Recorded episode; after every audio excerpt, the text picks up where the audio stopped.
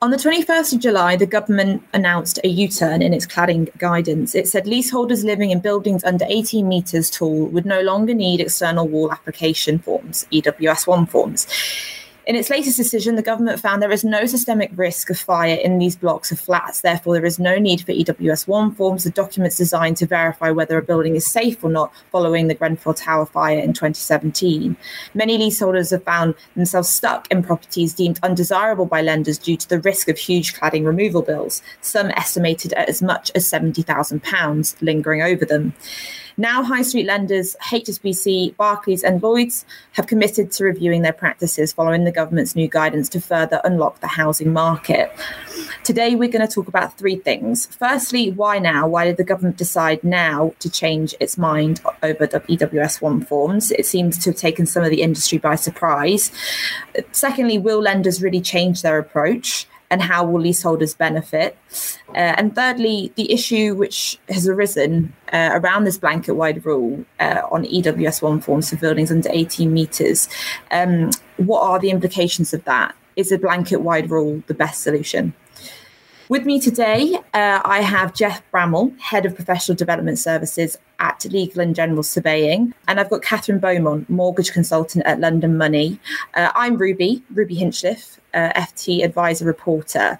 Um, okay, guys, let's start with the first of our, our three discussion points today. Um, why now? Uh, Jeff, do you want to kick us off there? That's a really, really good question, and it's something that uh, has cropped up quite a lot on the calls that I've been having over the last sort of few days. Um, because the current guidance that the RICS published uh, has only been effective since April, uh, and many lenders uh, were a little bit slow to adopt it. So, uh, many lenders, it was really towards the end of April, even into May, uh, when they started following that guidance. Um, so, the, the, guidance was subject to very widespread consultation throughout the uh, industry with lenders, brokers, fire assessors, the government themselves. And it was generally thought to be a, a, pretty sensible document. I think there was there was widespread acclaim that it, it it struck that balance between asking for forms but not asking for forms where there was no clear evidence of a problem. Um, and I think the evidence that we've seen uh, and this is borne out by uh, discussion with other colleagues in the lending industry, is that the number of requests for forms on the lower rise buildings has come down quite dramatically. So, so the, the numbers were heading in the right direction anyway. Um, so it just seems a little bit odd for the government to to announce uh, this sort of blanket ban effect when we're still sort of getting to grips with the recent guidance anyway, and, and the evidence is that the recent guidance uh, was reducing the numbers. So, um, a little bit, I, I, would have thought sensibly, perhaps allow the guidance to to to run for perhaps three months or so before, and then then review it, um, rather than this sort of a very quick change of heart. Thanks, Jeff. And then, Catherine, what about you? What did you think of the announcement when it was first uh, published last week? So again, the, the announcement came as a bit of a surprise as well, and we haven't really seen sort of lenders come on board with that. And as Jeff has said about the sort of uh, RICS guidance as well, um, I've not actually experienced any lenders changing their views at the moment. Um, I, just assume it's it's to try and get the sort of the these people who are stuck who can't mortgage or remortgage sort of back into being able to to lend, borrow, or sell. Um, but I think it's ju- just going to take quite a long time to actually you know catch up, or the or the lenders to actually catch up and take this guidance on board and actually change their criteria, which I can't see is happening at the moment. That was my next question to you, Catherine, and, and Jeff, feel free to chime in. Uh, what are some of the main things holding lenders back? Like if we were to get into the nitty gritty of it. So again, it's the uh, the need for EWS one forms, um, also the um, headed letter that also goes along with that. We're actually finding that a lot of clients weren't actually able to get an EWS one form because um, Jeff might be able to uh, sort of nip in on this. Um, some of the RICS surveyors weren't actually going out to do them because of the liability insurance or something. We, we've had quite a lot of that going around. Um, trying to get hold of their management company companies and getting uh, you know some information from them as to whether an EWS one has been done, and then also if they are, it's the huge delays um, of those actually being processed. Yeah, just to pick up on, on what Catherine said there, um, I've been in calls with uh, lenders, uh, quite a number of lenders over the past few days. Uh, in fact, just literally before this call was on with with with, with uh, a lender, and and whilst Catherine was talking, I've just received an email from another one. So lenders are very alive to this. Um, I think it's taken a lot of lenders by surprise as well, uh, and not just the fact that there was an announcement. I think we all got wind of something was going to be announced, but the kind of quite abrupt nature of it um, there wasn't much nuance. It was just if it's less than 80 meters, a form's no longer required. Um, but of course, the EWS one form is not a sort of legal form. It's not a regulation. It is the lender's own uh, requirement. Uh, so the government isn't really in a position to just dictate to lenders. Um, and certainly the calls we've been having over the last few days is uh, all the lenders we've spoken to have said uh, absolutely 100%. There's going to be no immediate changes to their policies and their guidance. They will be led by by the uh, RICS and they'll be led by the evidence. If there is clear evidence that the existing guidance needs to be changed, um, then the guidance will be changed after consultation.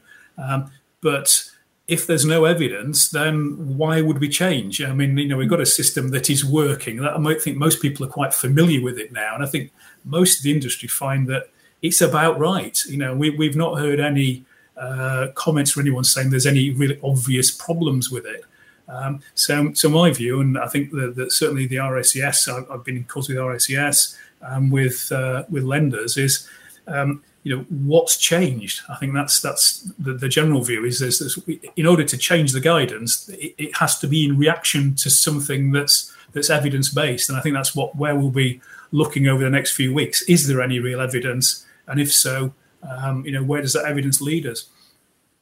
In terms of uh, getting the forms filled in and things that Catherine raised, I think uh, that's a whole new podcast in a way, isn't it? But uh, um, yeah, you can understand the government's frustration that that that, that there are you know a million people stuck in flats who can't move, can't remortgage, they can't get on with their lives. I mean, it, it, you know, it is a real human issue. Um, but but you don't sort of solve that problem, if you like, by just moving someone else into those flats. Um, and you know, the, the, if the flats are dangerous, uh, they need to be fixed. If the government is saying, well, our evidence is that in fact they're not as dangerous as we thought, or there is no great risk of a fire starting, then let's see the evidence and, and let's react to that. So, uh, from the announcement, I mean, I saw that the government had referenced research that they'd done, and it was from a number of, fire safety experts. Um, whether that's research that's been out for a while, that wasn't really clarified in the release. But um, it, it, does because a lot of people were lobbying the government to change their their guidance for a while based on that sort of research that the actual risk of some of these buildings is very very low and so the the lending approach was wasn't proportionate um, so it's interesting that you say that you don't feel like the, the there's been more recent research if, uh, there may well have been recent research, mm. but it's not referenced particularly in the document. They quote some statistics about how many fires occur and what percentage of those fires occur in high rise blocks. But of course, unless you know what percentage of the UK uh, housing stock is represented by flats in high rise blocks, you don't know whether that's more of a risk or less of a risk. And obviously, it's not just about the, the frequency of an event. Um, you know, if, if, if, an event is quite rare, um, but it has very significant consequences, then you need to do something about it. So to sort of say, well, you've more chance of having a fire in a bungalow, say, than in a high-rise block of flats, if that's what the, what the assessment is saying. Well, that may be true, but the potential consequences of a fire in a in a property where the residents can just walk through a door and get out are probably nowhere near as severe as as some, a fire where you're on the twentieth floor of a building. It's the middle of the night. There are hundreds of people in the building. Um, you're all sharing a common staircase and things like that. So it, it's not just about the frequency; it's about the potential consequences. Sure, and I guess some of that's quite hard to measure as well. I mean, we've kind of already talked about the next point, um, which is sort of will lenders really change their approach, and will leaseholders really feel the benefit? Mm. Um, so, but Catherine, do you want to expand on that a little bit from what you've seen so far? So, I mean, I haven't seen any evidence that lenders are actually going to change their, their approach. Um, I think there is one lender that will actually request a letter from the management company with regard to having had an EWS1 done rather than sending the EWS1 form. But I know that I've appealed a few cases where the flats have been under 18 metres tall based on the guidance. Um, and each lender I speak to are kind of saying that they're not looking at changing their criteria anytime soon. And I, I kind of don't blame them. It's, you know, if Jeff is saying actually there probably isn't enough evidence, um, would you as a potential purchaser want to go into a property that, that could potentially have, have a fire risk? It's a massive issue that, that needs sorting out. I mean, for example, I actually had an application where the client was already with the lender and wanted a further advance they've gone out and actually revalued the property and then wouldn't lend because of the EWS one, even though they already held the security. So you can see it's you know it's it's a definite sort of um, stalling block for, for for so many people. And I know as part of my advice, if I know anybody who is buying an apartment and I know it's a high rise, you know, we, we will always warn them of the EWS1 issue, just making sure that it's in place because we know it has affected so many of our applications and that it will just stall with the lender if you cannot get an EWS1. Mm, and, and something I was seeing was just that um, off the back of that, um, when the announcement was made, a lot of leaseholders on Twitter were asking me and asking a lot of other journalists, like, what is going to happen now to us then? Like, you know, what's are we going to not need the form? Like, I'm in the process of applying for one, or I paid for one. Like, do I still need it? Um, but Jeff, I know you were going to jump in there. You've, you've, yeah, just, I know you've. Just a, a point that Catherine made there is um, that the government announcement um, and the and the report that sits behind the announcement is all about fire safety and whether these buildings really are as dangerous as we perhaps were told. And let's face it, we're told by MHCLG only in January 2020 uh, through their consolidated advice note.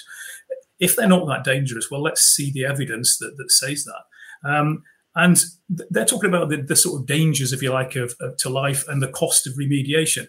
So I think it's worth just mentioning that the EWS1 form isn't about safety of the occupants. It's about the likelihood of significant expenditure being required on the building. Mm. And so it's perfectly uh, possible for someone to, to, to, go along and say, well, we can mitigate the risk to the occupiers because that's what things like the waking watches are for. Um, we put them in place. so realistically, if a fire does stop, we can evacuate people. Um, there's talk about sprinklers and all, all, all, the other sort of things. But if but if in the longer term the real solution is to spend a lot of money on that building, to, to, that, then that has a consequence for value. And if you're a potential purchaser uh, or a potential lender, and you're faced with two blocks of flats, and you know they're both the same price uh, flat, but one's in a building which you know is safe and complies with all the correct requirements, another one where it's probably you know, safe enough in the sense that the chances of a fire occurring is probably very, very low. But there's a good chance that in order to make it absolutely safe, it might need £50,000 per flat spending on it. That's going to have a, a, huge effect on the market, isn't it, in terms of both the, the, the, potential purchaser, what they would want to pay, and whether anyone wants to lend them the money. At the end of the day, the lenders have their own interest at heart. They don't want to advance money on a building to then find that there's some significant repair costs which which you know are going to affect their security and equally they have quite a big responsibility to the customers they have to treat customers fairly and is it mm. fair to a customer to say well yeah we'll help you buy this flat but we'll completely pretend if you like or ignore the fact that it might have this this huge obligation uh, at some stage in the future um, so we won't ask for a form we'll just uh, pretend that the risk doesn't exist. And uh, again, I would have thought from a, a, a, borrower perspective that would be completely unacceptable. They would just say, "Well,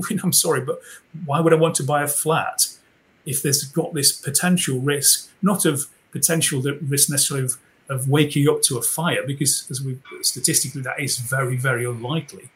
But much more likely, this potential risk of having to spend an awful lot of money, which which most people haven't got, um, and and you know would then make that property unsaleable and unmortgageable. So mm-hmm. um, I think the government is, you know, they, they, need to sort of focus, I think, on what they're trying to achieve here.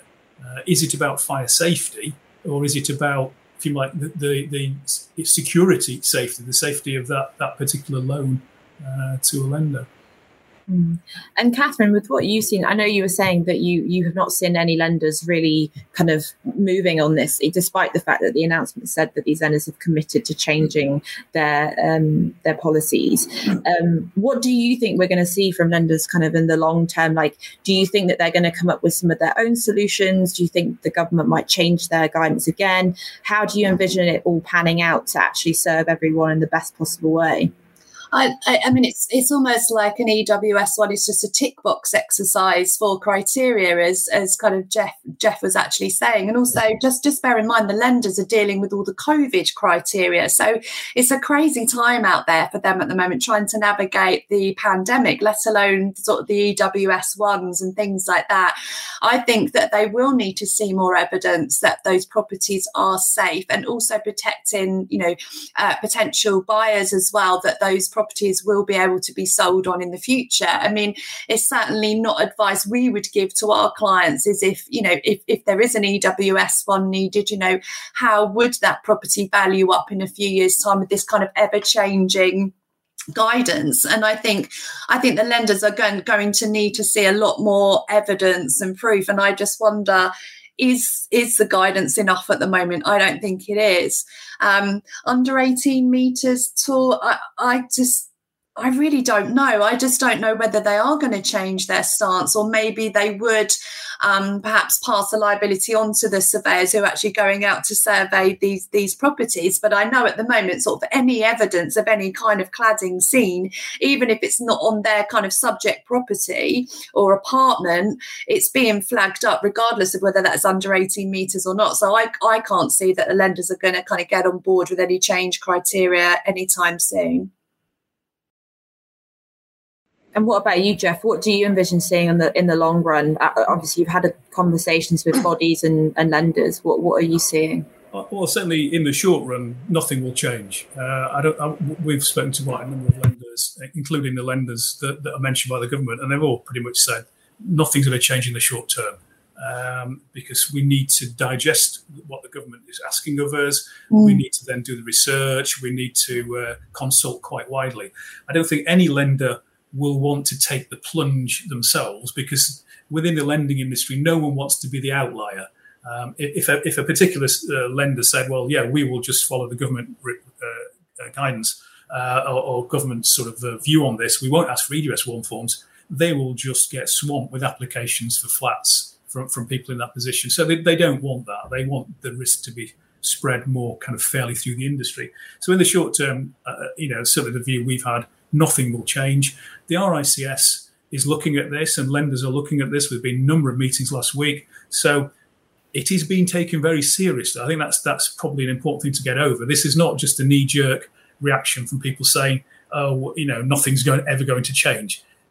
It is being taken seriously, um, but it will take some serious evidence, I think, to overturn the sort of status quo. So RICS will no doubt be looking at their guidance. They'll be talking to the people on the working party. They'll be consulting widely, and what they'll come up with is, is I'm sure, is their a balanced view, saying, well, you know, was the guide is it fit for purpose? Well, given that it was only issued in April, I think it would be remarkable if there's any great changes, um, because enough, we haven't had enough evidence uh, since then to really justify any big changes. But if there is a justification for change, then it will be changed. But I really would be very surprised if it went anything like as far as the government wants. I can, you know, there's always a, a an element, I suppose, of potential tinkering around the edges a little bit, perhaps refining the guidance and saying, well, evidence says that uh, this particular cladding isn't dangerous if it's on a certain building, uh, or, or, or, or, balconies aren't as dangerous as we thought, or, something like that.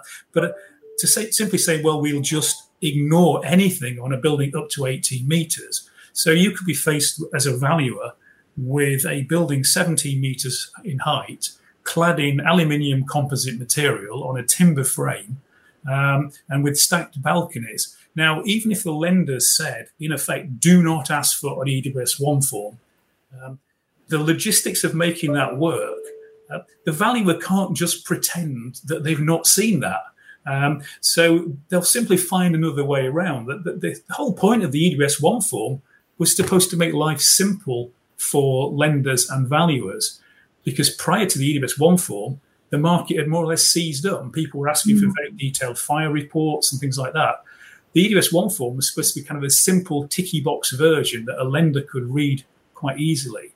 Um, and, and you think how many EWS 1 forms have been done on sub 18 metre buildings that have highlighted the need for significant improvement works. Um, now we don't know what the percentages are because it's not in the public domain, but to some, some suddenly pretend that those risks have disappeared, um, I think that would take quite a leap of faith. I think I don't know how logistically lenders could accommodate that. They they would have to almost tell the valuers not to report.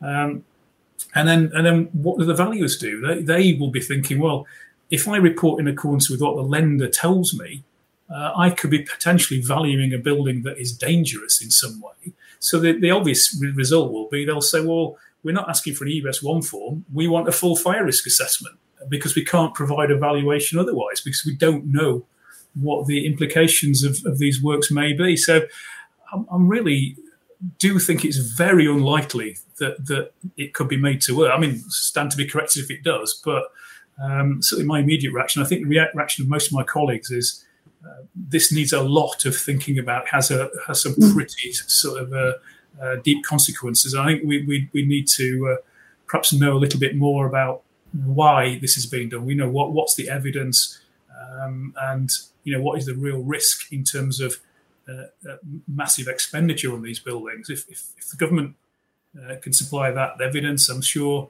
as an industry it, it will be examined and, and and you know the lessons will be taken from it. I feel like the industry is lacking a bit of alignment at the moment. You know, I think that people are trying to work towards a good common goal, but I think the timelines are being kind of um, mixed up a little bit, which means that people aren't ready at the different times that things are being announced. Even if people might have been aware that, that certain things might have been announced, that there is just this misalignment in, in being ready. Um, and it seems that this has been going on for a while now in the industry. That the, there's all these different parties, but they're all sort of like misaligned and it, it, doesn't seem like we've ever been able to get to the point where everyone is kind of caught up. And that's I think something that I'm interested to see. Where will it get to a point where the government is at the same kind of pace as the lenders, and they actually kind of can work together? what were your thoughts on that, Catherine? Can you imagine this being aligned at any point? Well, well, it kind of surprised me. It surprises me already that that it actually isn't. Surely the government should be speaking to the surveyors, the mortgage lenders, and also thinking about uh, the you know the actual real lives that are actually stuck in this poor stories you know it's it's so sad but also for potential buyers as well. There is a human cost. It's not just about lending money borrowing money selling buying. You have to ensure that these buildings are safe. And even to the point that any of my clients uh, you know finding out that an ews1 is just a tick box exercise um you know it's quite upsetting, really. I think we do need the government speaking to the surveyors to make sure that these properties under 18 metres are safe, to allow people to actually live in them, or you know, enable them to actually sell them. I think the the big picture here is is the human cost, and I think why aren't they all communicating at the same time? Surely that makes common sense, and it seems to have been lost. Yeah, that definitely seems to be the case. You have you got anything to add, Jeff, on that? Um, yeah, I think in terms of misalignment, um, I think within the industry, I don't think there's a degree of misalignment. I think the lenders and the valuers are pretty much on the same page here. We all appreciate that over the past 20, 25 years, there's been some pretty dodgy practices, um, uh, you know, uh, poor regulation or, or, or, regulation hasn't been sort of enforced properly. We've had all the fallout from the Grenfell inquiry where mm. manufacturers admitted that they'd been sort of uh, gaming the tests and things like that. So there's an awful lot of things have gone wrong. I think every, uh, so. From a lending perspective, you know, they don't want to just take the easy way out and say, well, we'll never lend on a high rise block of flats. It, it's a compromise. Uh, if they were just to lend without asking for any uh, report of any kind, then potentially they're just storing up even more of a problem going forward for themselves and for their borrowers. So the EWS 1 form is, is a kind of, or the request for the form is a compromise. So the valuer goes out, does this building obviously look like it's a potential risk? In which case, we ask for reform. If it doesn't, then we assume all is okay. You could argue that that assumption goes too far. The, the default assumption almost could be, well, we assume it's dangerous unless proven otherwise. But we don't do that. We assume things are okay unless we see the cladding or we see the, uh, the, the balconies, which have been proven to be particularly uh, uh, an issue. So it, it's a compromise, and I think within the industry, it's generally accepted. It's probably a reasonable compromise, but you can appreciate it from the government's perspective. This isn't a problem that this government created. It's a problem that's that's occurred over 20, 25 years. It's just that they've inherited the discovery. Uh, it was discovered in 2017. Uh, so they would. It was just bad luck that, that they've now got to deal with that fallout. Um, to to fix all these buildings would cost an absolute fortune. They're talking sort of 15 billion. Well, we know these sort of estimates tend to always go up rather than down. So 15 billion, and will take many many years. So and in the meantime, the mortgage market for these flats is is pretty much jammed. Um, so so if the government can say, well, we don't think these lower buildings are such a risk that it's that it's that we have to do all this. That would free the market. So you can see from their perspective why that would be a good move. But the lenders are thinking you know, that that that doesn't mean the problems go away. You know, so I think it's um, it will be a, a discussion. I'm sure um, government made this announcement. I think they've got a little bit of form because they announced last November, didn't they, that they'd done a deal with the lenders and with the RICS to, to reduce uh, EWS1 forms, and that didn't quite work out the way uh, it was announced. So I think, I say, come back to what we said originally, I would be amazed if we wind up in a situation where no one is asking for some kind of more detailed inspection on, on, on sub 18 meter buildings. Um, whether the guidance will change slightly um, and perhaps mean fewer requests, that's always possible. But I think, again, it will be driven by the evidence. I think as well, um, something I was going to mention. I remember reading in the um, in the announcement that they still made reference to the financing option um, that they might offer leaseholders, so that, that leaseholders don't have to pay above a certain amount monthly for the cladding remediations if that's something that they need to do. But that still hasn't been announced, and that still hasn't been kind of stated as to what how that will work and the terms of it, etc. Is that something I don't know, Catherine? Is that is that something that any leaseholders um, are considering the like you know is that something that they'd be open to or are they just like i don't want to pay for it anyway so it doesn't matter whether you're going to give me financing or you know a cap to how much i have to pay or not agreed i think i think most leaseholders just wouldn't wouldn't want to be in that position I don't blame them at all. So yeah, I, I can't imagine many leaseholders kind of jumping on board with that. I think, as Jeff was saying, it does need more evidence. We do need more clear guidance and all the lenders to work together because, as Jeff, as Jeff was saying, if you have a two lenders actually not allow, you know, not actually asking for an EWS one, then you're just going to sort of you know have all those applications going through them so it does just need to be um, sort of blanket guidance for everybody but i wouldn't you know go, going back to the point about the leaseholders i wouldn't imagine anybody wanting to get on board with that the uh, the fifty pound a month thing is is quite an interesting idea. It's effectively saying to people, well, rather than being faced with a huge bill, you know, 50, 60, 70, 100,000 pounds, you will just pay £50 a month more on your service charge.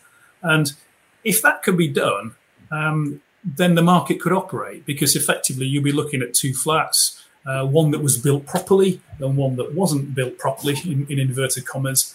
And, and, anyone thinking of buying would simply say, well, the one that was built properly, the service charge is X. The one that wasn't built properly has now been remediated. And okay, I now have to pay £50 a month more for, for however long it takes. But you could reflect that in the offer that you made. You could say, well, it, it's uh, fifty pounds a month less I've got to spend on my mortgage. Uh, so people could uh, could uh, sort of take that into account. To, to me, the issue around the, the sort of the fifty pound a month thing is how do you get the building remediated? Because presumably someone has to borrow an awful lot of money to fix the building. Mm. Now, it could actually be that in some cases the people who own the building are the leaseholders. They may all have a share of the freehold. In effect, they've got to then pay for it themselves and then sort of pay themselves back at fifty pounds a month. Uh, which so, so I'm not sure that that will work very well. And, and if you have a situation where the freeholder of that building, the, the only income they get is from perhaps service charges and, and ground rent. And if they're told, well, you can now charge £50 or more, uh, a month more, um, well, is that enough to finance the work? Um, you know, someone's got to pay for this money up front. The, the people who do the remedial work aren't going to say, well, we'll spend three million quid fixing your building, pay us back at, you know, 50 pounds a month per flat for the next 200 years. They will want paying up mm. front. So, so whether the government's going to have to do some sort of loans or, or, or some sort of grants or something like that, uh, because otherwise it's, it's how, how do you get to the point where the building is fixed? I think it's once the building's fixed and it's £50 a month more, I think most people would say, well, that's probably not a bad deal. Um, much better than living in a dangerous building and having to pay all the money out in one uh, sort of chunk. But it, how do you get to that point? How do you actually finance the works and get the works done? Yeah, like you say, Jeff. Like where the detail comes in is how, how how would you do that? And there will be lots of situations where the people who own the building can't afford to do it, um, uh, or or you know, or, or, they can only afford to put so much down, or whatever it is. There's going to be all sorts of uh, anomalies there. I think I think we haven't really seen um, any sort of detail about that yet. So I'm sure the government's yeah. working it, but we, they haven't shared it with us. Yeah, like I said, it, it was mentioned in the announcement, but um, again, there's not been proper details released on it. So I guess we'll we'll wait and see on that front. Um, but thank you guys. I, we've come up to the end of the the session now. Um, just want to thank you both for your really interesting insights. Thank you, Jeff, and thank you, Catherine. And it's been a pleasure to have you on the podcast. Thank you. Thank you very much. Uh, it's been, been interesting. Yeah, I'm glad. I'm glad. Well, yeah, we're going to say goodbye to now to our listeners, but um, please tune in next time for the next podcast. We'll have plenty more content coming your way. Here at Bellingcat, we get to the bottom of things. From a global crisis to an underreported event, we find the facts using publicly available tools and resources, uncovering what is hidden on and below the surface.